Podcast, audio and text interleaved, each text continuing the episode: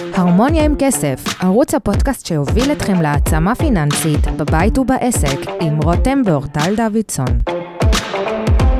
מאי החלה את דרכה אה, בהתחדשות עירונית, בפרויקטים של התחדשות עירונית, והיום היא בעיקר מתמחה ומתמקדת בעסקאות מקרקעין, אם זה מקבלן, אם זה מיד שנייה, אה, וזה מה שהיא עושה. זאת העבודה שלה, רק את זה, זה מה שהיא מתמחה וזה מה שהיא עושה.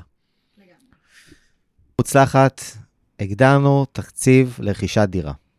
יש לנו תקציב, אנחנו יודעים כמה משכנתה אנחנו מתכננים לקחת, עשינו חשבון כמה הוצאות צפויות לנו, כמו תיווך, עריכת דין, ייעוץ משכנתאות וכולי, והגיע הזמן, הגיע העת להתחיל לחפש נכס. יש לנו תקציב מוגדר, יש לנו אפילו אזור של עיר וכולי, ואנחנו פשוט צריכים להתחיל לעבוד ולקטט רגליים. אבל האם זה כזה פשוט? האם כל מה שאנחנו רואים זה באמת מה שאנחנו עתידים לקבל? פתיח ומתחילים. אז הגענו לדירה, ראינו את הדירה, ראינו דירת ארבעה חדרים, דירה מהממת. אבל מה קורה באמת מתחת לפני השטח? מה הסיכונים שיש? האם אנחנו אמורים לחתום כבר על זיכרון דברים? האם אנחנו אמורים להגיע כבר עם אישור עקרוני מהבנק? יכול להיות שמה שאנחנו מתחייבים לו ברכישת דירה, יכול לעלות לנו ביוקר לאחר מכן. אז כדי להבין את הסיכונים האפשריים, אה, הזמנתי אלינו לאולפן את אה, מאי לוריה, עורכת דין למקרקעין, אהלן מאי. אהלן. אה, והיא בעצם תעזור לנו, תעזור לכם, להבין אילו סכנות באמת צפויים למי שרוכש דירה לזוג צעיר, ואני רוצה להתחיל באמת את הדיון בנקודת הנחה מאוד בסיסית. זוג שהגדיר לעצמו תקציב, התחיל לצאת ולחפש דירה, וראה דירה. ובא, והם אפילו דיברו על מחיר, ואולי ככה יכולים לסכם בעל פה. מה השלבים הנכונים, מה שלבי העבודה הנכונים מבחינה משפטית, כדי לגשת לעסקת רכישה? אז קודם כל, רותם, זוג צעיר, או כל אדם בעצם שבא לרכוש דירה, עומד בפני העסקה כנראה הגדולה והחשובה בחייו. ככה שאנחנו, אני מאמינה בלעשות עסקה במינימום סיכונים. ויש סיכונים שעומדים בפתח הדלת כשאנחנו באים לרכוש דירה, וחשוב לדבר עליהם, להיות מודעים אליהם, ולמנות אותם, כדי שנדע לעשות עסקה באמת עם כמה שפחות סיכונים, ולדעת לקראת מה אנחנו הולכים. אוקיי, okay, הדבר הראשון שעכשיו הם נכנסו לדירה, הדבר הראשון שהם אמורים לעשות, הדירה מצאת חן בעיניהם. אה, שאלו מחיר, סיכמו אפילו איזשהו מחיר בעל פה. מה, באיזה שלב הם אמורים באמת לערב עורך דין או יועץ משכנתאות? אז קודם כל אני אקדים ואומר שלדעתי, זה לא מסתכם באמת בזה שהדירה מצאה חן בעיניהם. אני חושבת שיש עוד פרמטרים, אפילו לפני שמקבלים החלטה וניגשים לעורך דין, שבאמת צריך לקחת בחשבון מה הסביבה של הדירה, האם יש בתי ספר, תחבורה ציבורית. יש לקחת בחשבון כל מיני פרמטרים, כי בסופו של דבר, אנחנו קונים דירה בתקווה שהיא תשמש אותנו לשנים רבות. זו עסקה שהיא ארוכת טווח, לא קצרת טווח, וזה משהו שצריך לקחת בחשבון, אפילו מבחינת בני הזוג, האם הם עובדים מהבית, אם הם עובדים במשרד, כמה ילדים, בעוד כמה שנים, מה יהיו הצרכים של הילדים, אז אני חושבת שיש הרבה דברים שצריך לקחת בחשבון, עוד בכלל לפני שמקבלים החלטה. אבל נניח שכל הפרמטרים, סימנו אותם, והזוג באמת רוצה, או מי שהרוכש רוצה להתקדם לרכישת הדירה, אה, מה הוא צריך לעשות? אז קודם כל יש כמה רבדים, ואנחנו נדבר עליהם היום. אה, מבחינתי יש היבט שהוא משפטי, היבט תכנוני, וגם היבט הפיזי והפיננסי ברכישת דירה. אה, ממה אתה רוצה להתחיל? מאיזה היבט? מה פיננסי? בוא נתחיל מה... כן. אז, אז בואי נתחיל באמת, אה, להתחיל לפרק את הסיכונים לתתי חלקים, כמו שאמרת. בואו נתחיל דווקא מהגורם הפיננסי. אז בגורם הפיננסי, אני אקדים ואומר, יש איזושהי משמעות, ומי כמוך יודע להגיד, בתור יועץ משכנתאות, ש... מעורב בהמון עסקאות, יש חשיבות להגדרת הון עצמי, כמה משכנתה אנחנו רוצים ויכולים לקחת. אמ, וכשאני אומרת הון עצמי, הרבה אנשים אה, חושבים וטועים לעצמם שבאמת ההון העצמי, אם יש לי חיסכון של 400 אלף שקלים, כל ההון העצמי הזה ישמש אותי לרכישת דירה. עכשיו, אני אומרת, אה, לא, יש דברים שצריך לקחת בחשבון. נכון, דברים שאי אפשר לשלם עם משכנתה. בדיוק. הרי כספי משכנתה, לא הרבה יודעים, הולכים ישירות למוכר הדירה. הם לא כספים שיכולים לשמש אותנו לשום צורך אחר בעסקה מלבד תשלום למוכר. מה שאומר שאם יש לנו עלויות תיווך, עורך דין, יועץ משכנתה, עלויות שיפוץ אפילו, לרוב כשקונים דירה יד שנייה, אתה רוצה לשפץ את המקלחת, את השירותים. אה, לרוב יש דברים שצריך לעשות, לא בהכרח, אבל יכול להיות. צריך אפילו להביא מבחינתי אה, מישהו שייתן הצעת מחיר לשיפוץ שאנחנו רוצים לעשות, לקחת את זה בחשבון, להכניס את זה ולהוריד את כל ההוצאות ממש בצורה מסודרת מההון העצמי, ולראות בסופו של דבר כמה נשאר לנו. מה בעצם ההון העצמי שממנו אומרת, אנחנו נעשה את העסקה. זאת אומרת, בעצם מה שאת אומרת, ב- אם, נפשט את זה, לקחת את כל ההון העצמי. אתם לוקחים את כל ההון העצמי, נניח שההון העצמי שלכם הוא 500,000 שקלים, ומתחילים לפרק ממש, כמו שדיברנו בפרק הקודם, את כל ההוצאות שצפויות להיות, מס רכישה, תיווך, שיפוץ, כל הדברים האלו, ולמעשה הם חלק מהעסקה. זאת אומרת, אם אתם רוכשים דירה של 2 מיליון שקלים, לדוגמה, ויש עלויות נלוות של אה, אנשי מקצוע למיניהם, של 400 אלף שקלים, בעצם מה, מה שאת אומרת זה מחיר, שמחיר הדירה הוא 2 מיליון 400. נכון, חד משמעית, ואני גם אה, יכולה להגיד לך מעבר לזה, לא רק בתור רוכש דירה, גם בתור מוכר דירה, אנחנו פה שמים ומתמקדים ברוכשי דירות, אבל גם בתור מוכר דירה, למשל היטל השבחה. יש המון דירות ישנות, שהעירייה מאשרת תוכניות ומאפשרת להשביח את הנכס, והרבה אפילו לא מודעים לכך שהעירייה יכולה לחייב בעת מכירה בהיטל השבחה, שזה יכול להגיע לסכומים, היו לי עסקאות עם 400-500 אלף שקלים, מה שיכול לעשות את העסקה אפילו פחות כדאית, אם רוצים להתקדם לעסקה אחרת ומסתמכים על כל הכספים שמקבלים מהקונה, אז אנחנו יכולים לגלות שלא לא כל הכספים ישמשו אותנו זה, ל... זהו, ועכשיו זה גם יכול להביא לסיטואציה קצת בעייתית, כי אה, לצורך הדוגמה, אם תכננו לקחת משכנתה מסוימת, אוקיי? ופתאום באים, כל מה שאמרת, כל הנושא של ההיטלים והדברים האלו שפתאום צריכים לממן, ולא לקחנו אותם מראש, כי כשחיפשנו דירה לא ידענו שאנחנו נצטרך לרכוש דירה עם אה, איזשהו היטל אה, או השבחה כלשהי. ופתאום אנחנו מגלים שהסכום משכנתה שתכננו בפועל, זה לא אותו סכום שאנחנו צריכים, לא בטוח שישור לנו תוספת, לא בטוח שאפשר לקבל תוספת בגלל אחוזי נכון. מימון. ולכן כשבעצם מה שאנחנו צריכים להבין, שדירה שאנחנו רואים ומצ... ומוצאת חן בעינינו, ואנחנו רוצים להתקדם, באמת להבין כל נושא המיסוי וההיטלים שיכולים להיות, שבזמן מכירת הדירה לא בטוח שהם בכלל עולים, גם לא בטוח שהמוכר מודע לזה. חד משמעית, המוכר ברוב המקרים אפילו לא מודע שיש לו יכולת להשביח את הנכס, ודרך אגב, זה דברים שיש להם פתרונות. פשוט חשוב לדעת ולהיות מודעים להכל מראש, לעשות הערכת סיכונים, להבין את המצב המשפטי, את המצב הפיננסי שלנו, וככה לבנות את העסקה בצורה שתאפשר לנו להתקדם לדירה הבאה, לדירה הנוכחית, ובאמת לדעת שאנחנו יכולים להיכנס לעסקה הזו, כי... ובאמת לדעת שאנחנו יכולים להיכנס לעסקה הזו, כי אם לא, עדיף לגלות את זה מראש, כי ברגע שנכנסת לחוזה, אתה בסיכון להפר אותו ולשלם גם 10% פיצוי מוסכם מערך הדירה, מה ש...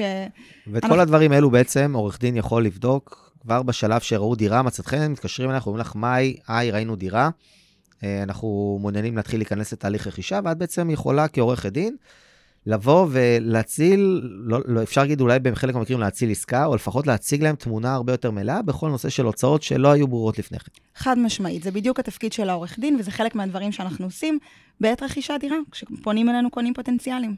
אוקיי. עכשיו, אוקיי, בהנחה שפנו אלייך, בדקת, ובוא נגיד שהכל בסדר, אוקיי? אין בעיה, וגם יש בעיה, אז פתרנו אותה. ואז בוא, אני רוצה לדבר איתך על נושא של זיכרון דברים. זה עולה לא פעם, אני נתקל כיועץ משכנתאות, הרבה פעמים אה, רוכשים באים אליי ואומרים לי, אוקיי, רותם, הציעו לי זיכרון דברים, אה, כותבים, לפעמים אפילו חוש... מציעים להם לחתום. מה המשמעות של זיכרון דברים?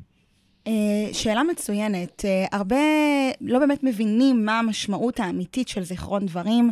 אני יכולה להגיד לך שבהרבה מאוד מקרים בית משפט פסק שזיכרון דברים הוא חוזה מחייב לכל דבר ועניין.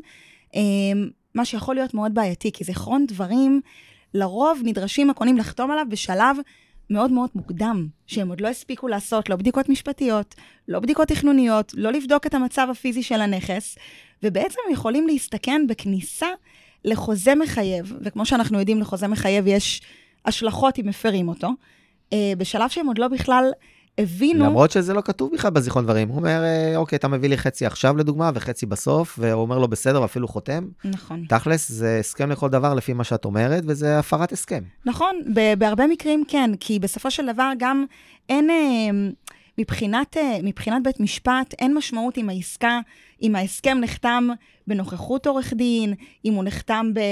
אם הוא נעשה בכתב יד, בסופו של דבר מה שקובע זה הפרטים המהותיים שנרשמים. ככל שיירשמו בזיכרון דברים יותר פרטים מהות... מהותיים, כמו...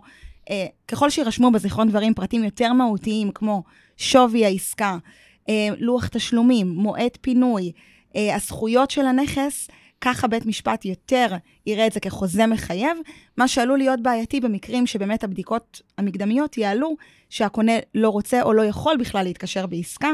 אה, אז אני הייתי מציעה קודם כל לגשת לעורך דין, לבדוק את כל הדברים המהותיים, לפני שאנחנו בכלל מתקדמים לאיזשהו זיכרון דברים או חוזה מחייב. אוקיי, ועכשיו מגיעה השאלה שבטח מעניינת את הצופים או מי ששומע את הפרק. פריסת תשלומים. זה, זה תהליך שהוא מאוד מאוד uh, בעייתי בעיניי. Uh, איך את אוהבת לגשת? בדרך כלל יש איזו פריסה מומלצת או דברים כאלו? תראה, יש קווים מנחים, אבל כל מקרה לגופו. כל חוזה יש מנגנון, מצריך מנגנונים, מנגנונים משפטיים שונים. צריך לקחת בחשבון מכלול שיקולים, אם זה אם למוכר יש משכנתה, מה גובה המשכנתה, הקונה לוקח משכנתה, מתי רוצים לסלק את המשכנתה של המוכר, ויש, אני אגיד לך מה החשיבות העצומה והמשמעותית באמת מבחינת הקונה, וזה המשכנתה שהוא לוקח. כי כמו שדיברנו הרבה, המשכנתה שקונה יכול לקבל היום, זו לאו דווקא המשכנתה שהוא יוכל לקבל עוד חודשיים, שלושה נכון. חודשים, חצי שנה בעסקאות ארוכות טווח. ולכן, אם יש איזושהי התנגשות בצרכים בין הצ... צרכי המוכר לצרכי הקונה, אה, יש דברים שהקונה צריך לקחת בחשבון, שאולי באמת אה, יכולים לשים לו מקל בגלגלים. אוקיי, אני, ב...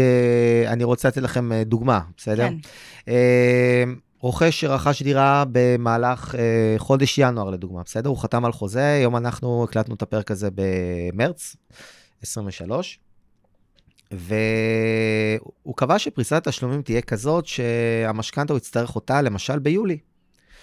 עכשיו, יכול להיות להיווצר מצב גם שהוא ניגש היום לבנקים והוא מבקש אה, משכנתה, ואומרים לו, אוקיי, מיליון שקלים בהחזר של 5,000 שקלים. עכשיו, אנחנו נמצאים בחודשים מאי, שהריביות עולות, שהריביות טסות למעלה, ויש מצב שעד שהוא ייקח את המשכנתה ביולי, כבר ההחזר יהיה 5.5, 6. עכשיו, אם אנחנו נלך על סכומים יותר רציניים של 2 מיליון שקלים, אנחנו יכולים פתאום להבין ולגלות שגם כשהיינו בטוחים בעצמנו, כי יש לנו מקומות עבודה קבועים והכנסות גבוהות יחסית, באופן יחסי, פתאום הבנקים לא ממהרים לשחרר.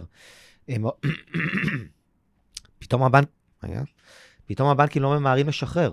זאת אומרת, הם מקשים על התנאים, ויש מצב שמגיעים ליולי ואי אפשר לקבל משכנתה, וזה דבר מאוד מאוד uh, מלחיץ. אני אוסיף את, ה...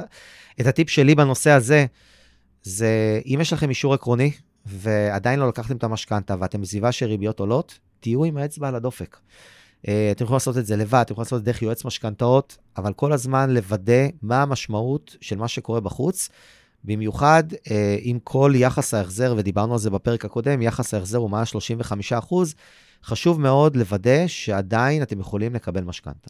נכון, אני אגיד לך גם יותר מזה, בהרבה עסקאות, אה, בין אם זה משקיעים ובין אם זה רוכשים דירה למגורים, אה, אני באמת בהרבה מקרים ממליצה להכניס סעיף לחוזה שמאפשר לקונה להקדים תשלומים. אה, כי לפעמים אתה צופה, אתה רוצה לקחת מרווח ביטחון, ואתה צופה באמת שהמשכנתה ייקח לך חודשיים, שלושה חודשים לקחת אותה, ובפועל אתה יכול לסיים את התהליך מול הבנק תוך חודש. ואתה רוצה כבר למשוך את המשכנתה, כי הריביות יכולות להשתנות, ולא לא שומרים לך בעצם את ההצעה שנתנו לך. אז בהרבה מקרים שווה להתעקש על אפשרות להקדים תשלומים, אמ, בלי צורך בהסכמת המוכר, ואז בעצם יש לך את החופש פעולה לקחת את המשכנתה בשלב יותר מוקדם, אה, אבל שוב, זה תלוי בהמון מרכיבים בעסקה, במשכנתה של המוכר גם שרובצת על הנכס וצריך לסלק, אז באמת במצב הזה צריך לשבת ולחשוב מה הדרך החכמה ביותר לעשות את זה, ולקבוע את המנגנונים בתוך ההסכם המשפטי. אוקיי, okay. אז uh, בנינו לוח תשלומים, לוח תשלומים שאנחנו יודעים כמה אנחנו אמורים לשלם בחוזה, וגם uh, בהמשך לדעת פחות או יותר מתי אנחנו עתידים לקחת את המשכנתה וכולי. Uh, וניגשים לבנק ומקבלים אישור עקרוני. אה, בדרך כלל גם כשמגישים אישור עקרוני אה, לעסקאות שכבר דירה שאתם אה, צופים שתרכשו, רצוי מאוד לבקש אישור עקרוני כבר עם הנסח טאבו, כי לפעמים, הנה כמו שקרה לנו עכשיו עם לקוח משותף, שיצא, שקרה שמסתבר שיש פה אה, נושא של אה, פינוי-בינוי, תהליך של פינוי-בינוי, וזה יכול להקשות על הבנקים אה, לתת הלוואות משכנתה. לכן, כשאתם ניגשים לבנק לקבל אישור עקרוני ויש לכם דירה על הפרק, חשוב להגיע כבר עם אישור זכויות. ואם עורך דין מתריע על משהו, לבוא אה, ולהתריע על כך. לבנק, כי לפעמים פתאום זה נכנס לתהליך של רישום בטאבו, זה יכול להקשות בקבלת משכנתה. אוקיי, אז קיבלנו אישור עקרוני, בנינו לוח תשלומים. אה, עורכי דין בשלב הזה מעבירים פחות או יותר טיוטות. נכון. אז יש לי אפילו עוד מה להוסיף בהקשר של האישור העקרוני ובבדיקות המקדומיות. אה, כשלוקחים משכנתה, יש אה, איזשהו פיל בחדר שנקרא שווי הנכס, שלא עורך דין ולא יועץ משכנתאות ולא מתווך אפילו, הוא לא הגורם המוסמך במדינת ישראל לקבוע שווי של נכס. גם לא מתווך. גם לא מתווך. הגורם היחיד שמוסמך במדינת ישראל לקבוע שווי של נכס הוא שמאי מקרקעין. למה זה כל כך חשוב? זה חשוב מסיבה אחת, שהבנק מחייב אותך לאחר, אה, זה לא משנה, לאחר חתימת חוזה לרוב הבנק מחייב אותך עם שמאי מטעמו, אבל בסופו של דבר הבנק גוזר את המשכנתה, או משווי העסקה לפי החוזה, או משווי לפי דוח שמאי, לפי הנמוך מביניהם. מה שאומר שאם הדוח שמאי יצא נמוך יותר ממה שאנחנו צופים, למשל הדירה מיליון חמש מאות, בפועל הדוח שמאי הוא מיליון מאתיים, אנחנו נקבל, אם אנחנו למשל לוקחים 75% מימון משכנתה, אנחנו נקבל נכון, 75% מימון. מתוך מיליון מאתיים. מתוך לכן, מיליון מאתיים. לכן, תראו, אה, ברגע שאתם לוקחים 75% מימון, אתם עתידים לקחת משכנתה שהיא בעצם 75% מימון, באמת העצה שלי כאן זה לא להתפשר. אה, ולעשות שמאות טרם חתימת חוזה, לעשות שמאות מוקדמת עם שמאי שרצוי שעובד עם בנקים כדי שבאמת תוכלו להשתמש בשמאות, וככה תוכלו די לצמצם את החשיפה שלכם לסיכון הזה, שאני אתן לכם דוגמה מספרית. זוג שרוצה לרכוש דירה במיליון שקלים, ויש לו 250 אלף שקלים הון עצמי. תאורטית, הבנק יכול לתת לו 750 אלף שקלים, כי זה 75 אחוז, דיברנו על זה בפרק הקודם. אבל ברגע שמגיע שמאי ומערכת הדירה ב-900,000 שקלים, אז למעשה הוא לא יכול לקבל 75 מתוך מיליון, אלא 75 מתוך 900, והוא יהיה במחסור של כסף. בנק גם יכול לבוא ולהגיד, אוקיי, חסר לך סכום של כסף, אני מבקש ממך, תשלים אותו, ורק אחר כך אני אתן משכנתה. וזה מה יכול לתקוע עסקה ולהביא לבלאגן גדול. חד משמעית. ברגע שלקו, שקונה לא צופה את זה מראש, ולא עושה את הבדיקה הזאת מראש, הוא יכול למצוא את עצמו בבעיה של הפרת חוזה כי בסופו של דבר, אם אין לו מאיפה להשלים את הכסף, את ההון העצמי, הבנק לא ישלים אותו בשבילו. הבנק, יש לו דרישות מסוימות, גם יכולות להשתנות דרך אגב. אה, מפעם לפעם, יש אה, למשל סוגיה של מבנים מסוכנים, שאחוזי מימון הם נמוכים יותר. נכון. אז אה, בסופו של דבר, צריך לעשות את הבדיקות. אה, כמו שאמרתי, זה לא עסקה שעושים כל יום. עסקה סופר גדולה, סופר מהותית וחשובה. העסקה הכי גדולה שעושים בחיים, צריך להבין לגמרי. את זה, זו העסקה הכי גדולה שתעשו בחיים שלכם. לגמרי, בגלל זה אני ממליצה לבוא עם כמה שפחות סיכונים, כמה שיותר ידע, ידע זה כוח לגמרי בעסקאות מקרקעין. ככל שתכיר יותר את הדירה, תדע מה היתרונות שלה, מה החסרונות שלה, מה השווי שלה. האם יש חריגות בנייה? גם על זה אנחנו אה, צריכים קצת להרחיב, כי בסופו של דבר, שווי של נכס זה לא הכל.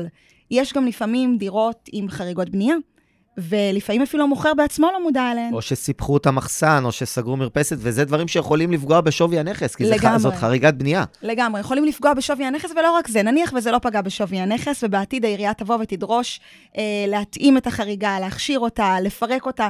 הכל, זה, זה עלויות כספיות, שאנחנו לפעמים לא צופים אותן אפילו, ולפני שאתה נכנס לעסקה כזו, במיוחד אה, לפעמים אנחנו ככה מותחים את גבול היכולת ומגיעים לקצה מבחינה פיננסית. יש uh, הוצאות uh, שהן ללא קשר לדירה, וכל משק בית צריך להבין באמת איך הוא מנהל את הכספים שלו, ולקחת בחשבון גם שתמיד uh, יש דברים שהם לא צפויים. אז ככל שתגיע עם יותר ידע לעסקה, ותבוא יותר מוכן, אתה בעצם מצמצם את הנזקים העתידיים שיכולים לקרות במידה ולא בודקים כמו שצריך. כשאתם רוצים להגיע לעסקה רגועים, קחו איתכם בעלי מקצוע מנוסים, מיומנים, שילוו אתכם לעסקה, כי בסופו של דבר, אף אחד לא רוצה להפר חוזה וכולנו רוצים לעשות עסקה שקטה. לגמרי. עסקה שקטה וטובה. מה עכשיו? עכשיו בוא נדבר, רגע. אז דיברנו על אה, בדיקות משפטיות, תכנוניות, בדק בית, רוצה להזכיר okay. את אוקיי. זה? אוקיי, אז uh, היה שמאי בדירה, אפילו עשינו שמאות מוקדמת, אה, הורדנו את הסיכון, שמאי באמת מעריך את הנכס בפחות או יותר לפי השווי שלו. אבל האם שמאי גם בודק כל נושא של ליקויי בנייה? מה, מה קורה אם עכשיו נכנסים לדירה ופתאום מסתבר שיש בעיה בצנרת? אז לא, שמאי לא בודק ליקויי בנייה, וזה משהו שחשוב מאוד להבין ולדעת. זה מאוד מבלבל. נכון, זה מבלבל, כי בסופו של דבר יש המון רבדים, רובד משפטי, רובד תכנוני, רובד פיננסי, רובד פיזי. מי בודק מה? אז באמת אנחנו נגענו פה בהמון המון סוגיות, אבל יש גם את הסוגיה של המצב הפיזי של הנכס, וגם לו לא יש השפעות כלכליות לא קטנות. בסופו של דבר, במיוחד בדירות ישנות, אמ, אתה קונה דירה, יש דברים שאתה לא רואה בעין. יש צנרת, רטיבויות, נזילות, ליקויי בנייה, אפילו יש תקנים שצריך לעמוד בהם מבחינת גובה אסלות, גובה תקרה, גודל של חדר, זה דברים שלאו דווקא האדם הממוצע, בין אם זה מוכר ובין אם זה קונה, יודע לשים לב לזה.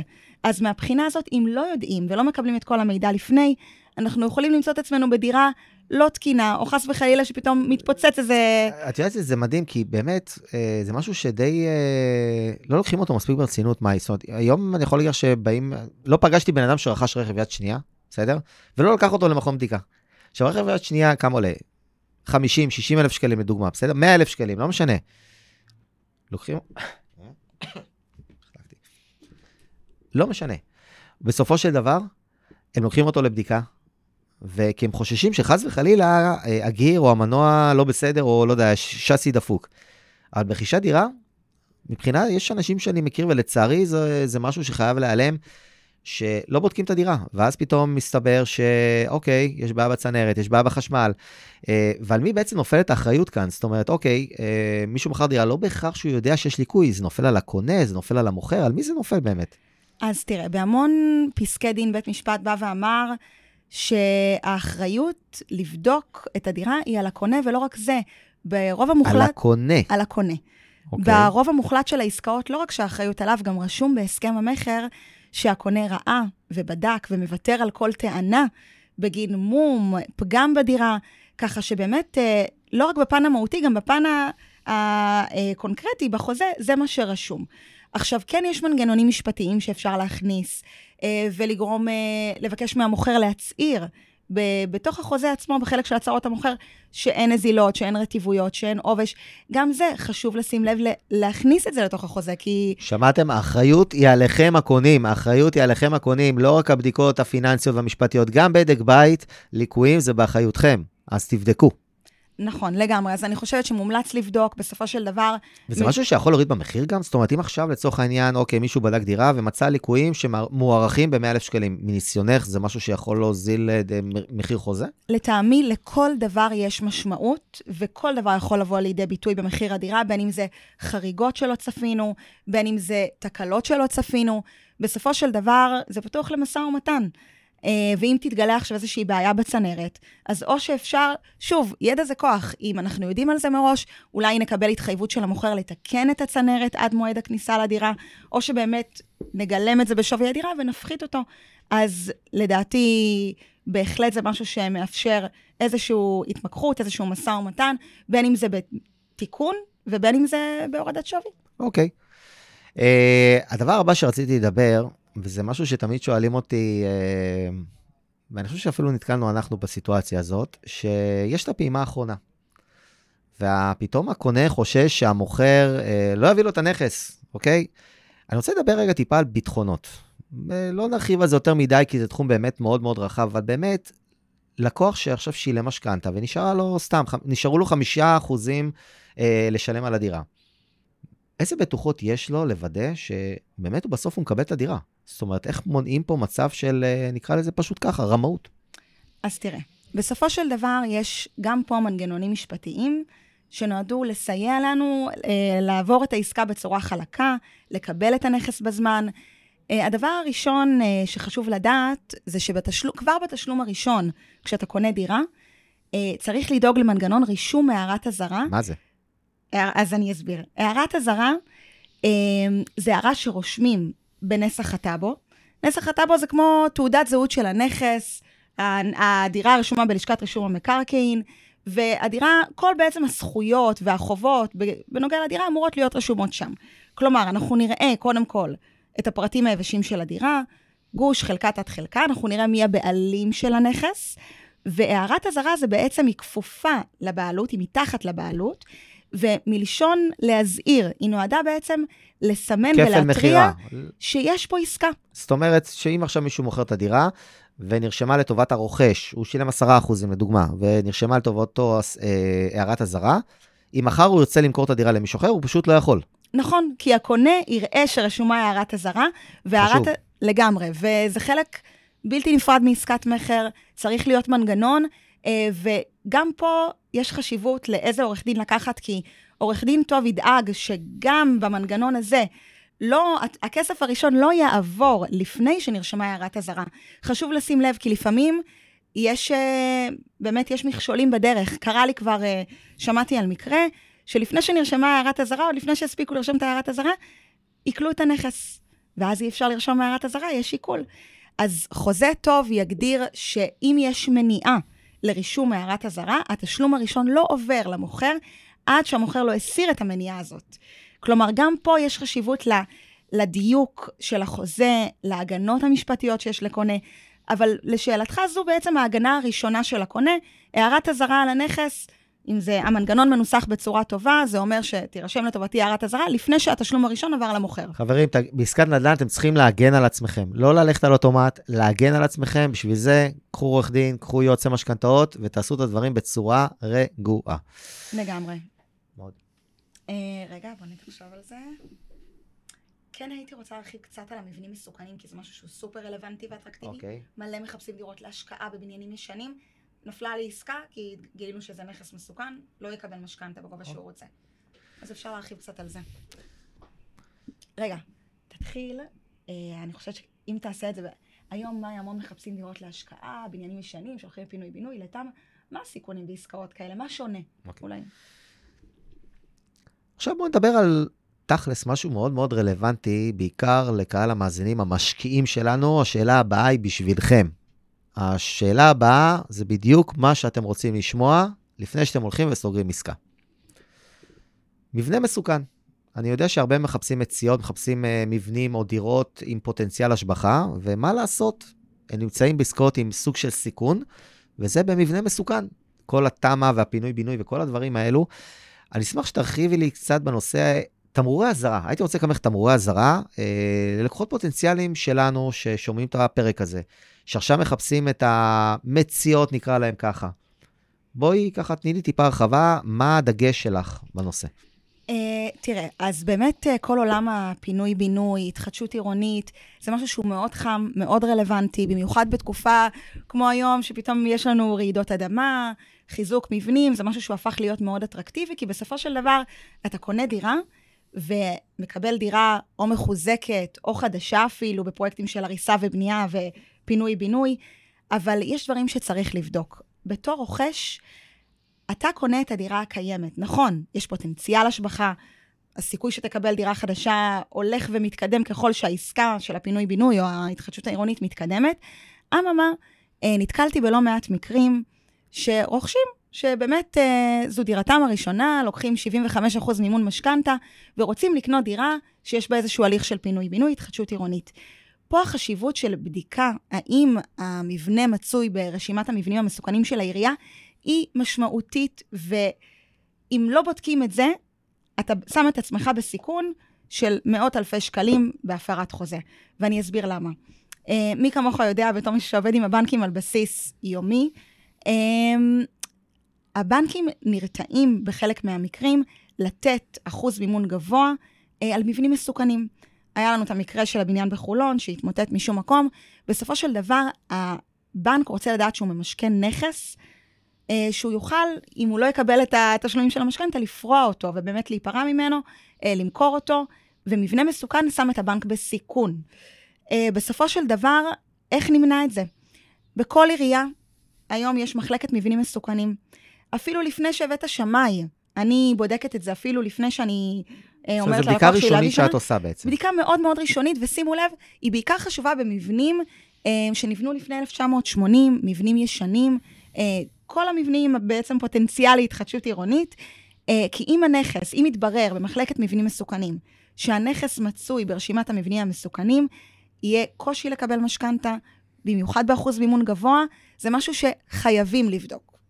אין פשרות בעניין הזה. בסופו של דבר, אם לא תבדוק, תחתום על חוזה, תהיה בהפרת הסכם, מדובר פה על 10% משווי עסקה, יכול להיות מאות אלפי שקלים, אני בטוחה שאף אחד לא רוצה למצוא את עצמו במצב הזה. אוקיי. Okay. אה, uh, עוד דבר שהייתי רוצה לדבר איתך זה מי שרכש דירה מקבלן, אוקיי? Okay? אה, רכש דירה מקבלן, uh, ובדיוק הדירה שהוא קונה, הבניין, נמצא בתהליך רישום בטאבו. זה משהו שנתקל בו לא מעט, וזה נכון. גם מאוד מאוד מקשה uh, לקבל משכנתאות. את יכולה טיפה להרחיב לנו על הנושא הזה של תהליך רישום, כי זה מאוד מאוד רלוונטי למי שרכש במחיר למשתכן. שימו לב, כל מי שרכש במחיר למשתכן ועתיד למכור את הדירה, הנושא הזה הוא מאוד מאוד חשוב. נכון. אז בעצם ההליך הרישומי זה הליך שהזכויות של כל בעל דירה נרשמות בלשכת רישום המקרקעין כיחידה נפרדת. בעצם רושמים את הדירה שלו עם השטח שלה, והוא נרשם כבעלים של הדירה. תת חלקה כזאת. בדיוק, תת חלקה. עכשיו, לפעמים אנחנו נקלעים למצבי ביניים, שבעצם הדירה היא בהליכי רישום. לפני התהליכים של הרישום, יש לנו מעין חברה משכנת, שהיא מרכזת אצלה את כל הזכויות. זה עם... בעצם הקבלן שאני רוכש ממנו. נכון, זה... אז בדרך כלל העורך דין של הקבלן הוא זה שמרכז כן. אצלו את הזכויות, הוא זה שאחראי כשאתה רוצה לקנות דירה, אתה צריך לבקש אישור זכויות מהם, כי הם אלה שמרכזים את כל המידע לגבי מכירות שהיו. הכל צריך להיות בהסכמה שלהם, בהסכמה של החברה שקניתם מהם, ככה שצריך לקחת בחשבון גם עניין של נוהל העברת זכויות. היום, אם החברה המשכנת היא זו שמנהלת את הרישום, הכל צריך לעבור דרכה, אה, במיוחד בשלבים שיש היום... וזה מסרבל את התהליך. נכון. לרוב. זה, זה חד משמעית, במילים פשוטות, מסרבל את התהליך. אה, פשוט צריך להיות מודעים לכל מה שצריך לבקש, לבדוק את זה עם הבנק לפני. Uh, בסופו של דבר, ברגע שמציגים לבנק את התמונה המלאה, אתה יכול מראש לדעת להתמודד עם כל מה שיבוא. כי היום יש לחברות משכנות נוהל העברת זכויות, אתה יודע בדיוק איך אתה צריך להתנהל, הכל שאלה אם הבנק יסכים להתנהל בצורה הזו או לא יסכים להתנהל בצורה הזו, ואת זה בוודאי שצריך לבדוק מראש, וגם צריך לדעת מה לבקש. כדי uh, באמת uh, שיהיו לך את כל הקלפים אצלך ולדעת איך להתמודד. בסדר, בשביל זה יש בעלי מקצוע, כדי uh, להימנע מהפתעות מהסוג הזה. רגע, בוא נחשב. דיברנו על... שנייה, בוא נראה רגע בזה. איזה נושאים חשוב להסדיר בחוזה מכר? האם מבין הבדיקות המקדמיות יש בדיקה שהיא יותר חשובה מאחרת? האם כדאי לחתום על זיכרון דברים? מה הסיכונים אפשריים לרכישת דירה? איזה בדיקות מקדמיות חשוב לבצע? תכף נחשוב משהו לסכם. נראה לי שאם יש בדיקה שהיא יותר חשובה מאחרת, זה יעזור לנו לסכם כזה של... אוקיי. אז ככה, אני רוצה לנסות להתחיל לסכם את הדברים, והצגנו פה הרבה מאוד היבטים משפטיים ופיננסיים. מה יותר חשוב? זאת אומרת, העלינו פה הרבה מאוד נקודות, זאת אומרת, כל רוכש דירה מוצא את עצמו בסוג של... אה, יכול להיות מבולבל מרוב כל הבדיקות. מה לדעתך מהן הבדיקות הכי חשובות לדעתך? אז זו שאלה טובה, אבל התשובה שלי היא שאין יותר חשוב. כי בסופו של דבר, לכל דבר יש משמעות, ומשמעות גדולה ועצומה. יש כן סדר לדברים.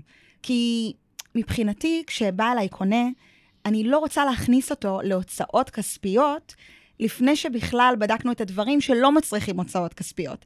אז מבחינתי, קודם כל, אתה יודע, בסופו של דבר כל בן אדם רוצה לעשות איזושהי, איזשהו תהליך, אבל גם לחסוך הוצאות, כי אנחנו לא רוצים לשלם כסף סתם, אנחנו רוצים לעשות את הדברים בסדר שהוא הגיוני. אז מבחינתי, קודם כל, ראיתם את הדירה, מצא חן בעיניכם, תלכו לעורך דין, שימליץ לכם איך להתקדם. מבחינתי, שוב, זה תלוי מקרה, אבל למשל בבניין ישן, הייתי קודם כל בודקת את המבנה המסוכן, משם מתקדמת להערכת שמאי, הערכת שווי, בדק בית, ואז גם כמובן במקביל את הבדיקות המשפטיות של מי בעל הנכס, האם הזכויות בנכס, אה, איך הן רשומות, מה הזכויות בנכס, לבדוק היתרי בנייה, יכול להיות שבהיתר בנייה ראית, ראית דירה, אבל אולי בהיתר זה בכלל מחסן, ובסופו של דבר אתה לא יכול אה, לקנות את הדירה, או לא רוצה גם. מחסן. אז, מחסן. אז uh, בסופו של דבר, uh, אפשר לעשות את זה באיזשהו סדר שהגיוני, אבל אין בדיקה שהיא יותר חשובה מאחרת, כי כל בדיקה שתפספס, או כל פרט מהותי שתפספס, עלול לעלות לך ביוקר, והפרת חוזה, ואנחנו כבר יודעים מה זה אומר. אז פשוט תעשו את כל הבדיקות, uh, כמה שפחות סיכונים בעסקה כל כך חשובה. אה, קחו אנשי מקצוע שיש להם את הידע, יש להם את הניסיון, שיוכלו לקחת אתכם יד ביד במסע הזה. זה נשמע מורכב, אה, זה יותר קל ממה שזה נראה לכם, אבל צריך להיות חכמים, זהירים, ול, ולהיעזר באנשי מקצוע טובים. יופי. אז uh, תודה. תודה שהתארחת אצלנו. תודה לך, uh, רותם. וזהו, חברים, uh, סיכמנו את הדברים. תודה, קודם כל, תודה רבה שהקשבתם לנו. אתם מוזמנים לעקוב אחרינו בפייסבוק, באינסטגרם, ספוטיפיי, כל ערוצי המדיה האפשריים אנחנו נמצאים. אה, חפשו אותנו, דוידסון פתרונות פיננסיים, תגיבו לנו, תשאלו שאלות, אנחנו מאוד אוהבים את זה. כנסו לקבוצת הפייסבוק שלנו, הרמוניה עם כסף, תשאלו שאלות, כל דבר שאתם רוצים. אנחנו שם, אנחנו והצוות שלנו. אה, וזהו, וניפגש בפרק הבא. לגמרי, תודה רותם. תודה רבה שהאזנתם לנו. לקבלת עוד כלים ועצות שיחסכו לכם הרבה כסף, מוזמנים לשמוע אותנו בספוטיפיי, אפל פודקאסט, גוגל פודקאסט ובכל האפליקציות.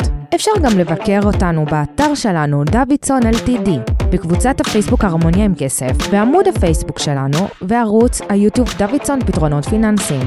נשמח שתגיבו ותכתבו לנו.